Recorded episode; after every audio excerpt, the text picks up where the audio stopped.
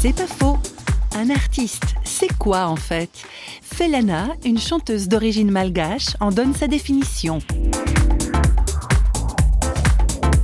Un artiste, euh, pour moi, c'est c'est un travailleur. Un travailleur à qui on a donné un outil et on doit faire quelque chose avec.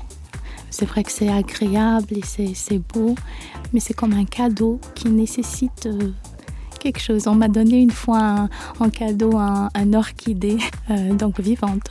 Et euh, moi j'étais contente bien sûr, mais il fallait s'en occuper après. et je vois un peu le, le fait d'être artiste comme ça. C'est beau, c'est bien, c'est plaisant, mais c'est plutôt un outil pour transformer, pour dire quelque chose. C'est pas faux, vous a été proposé par parole.fm.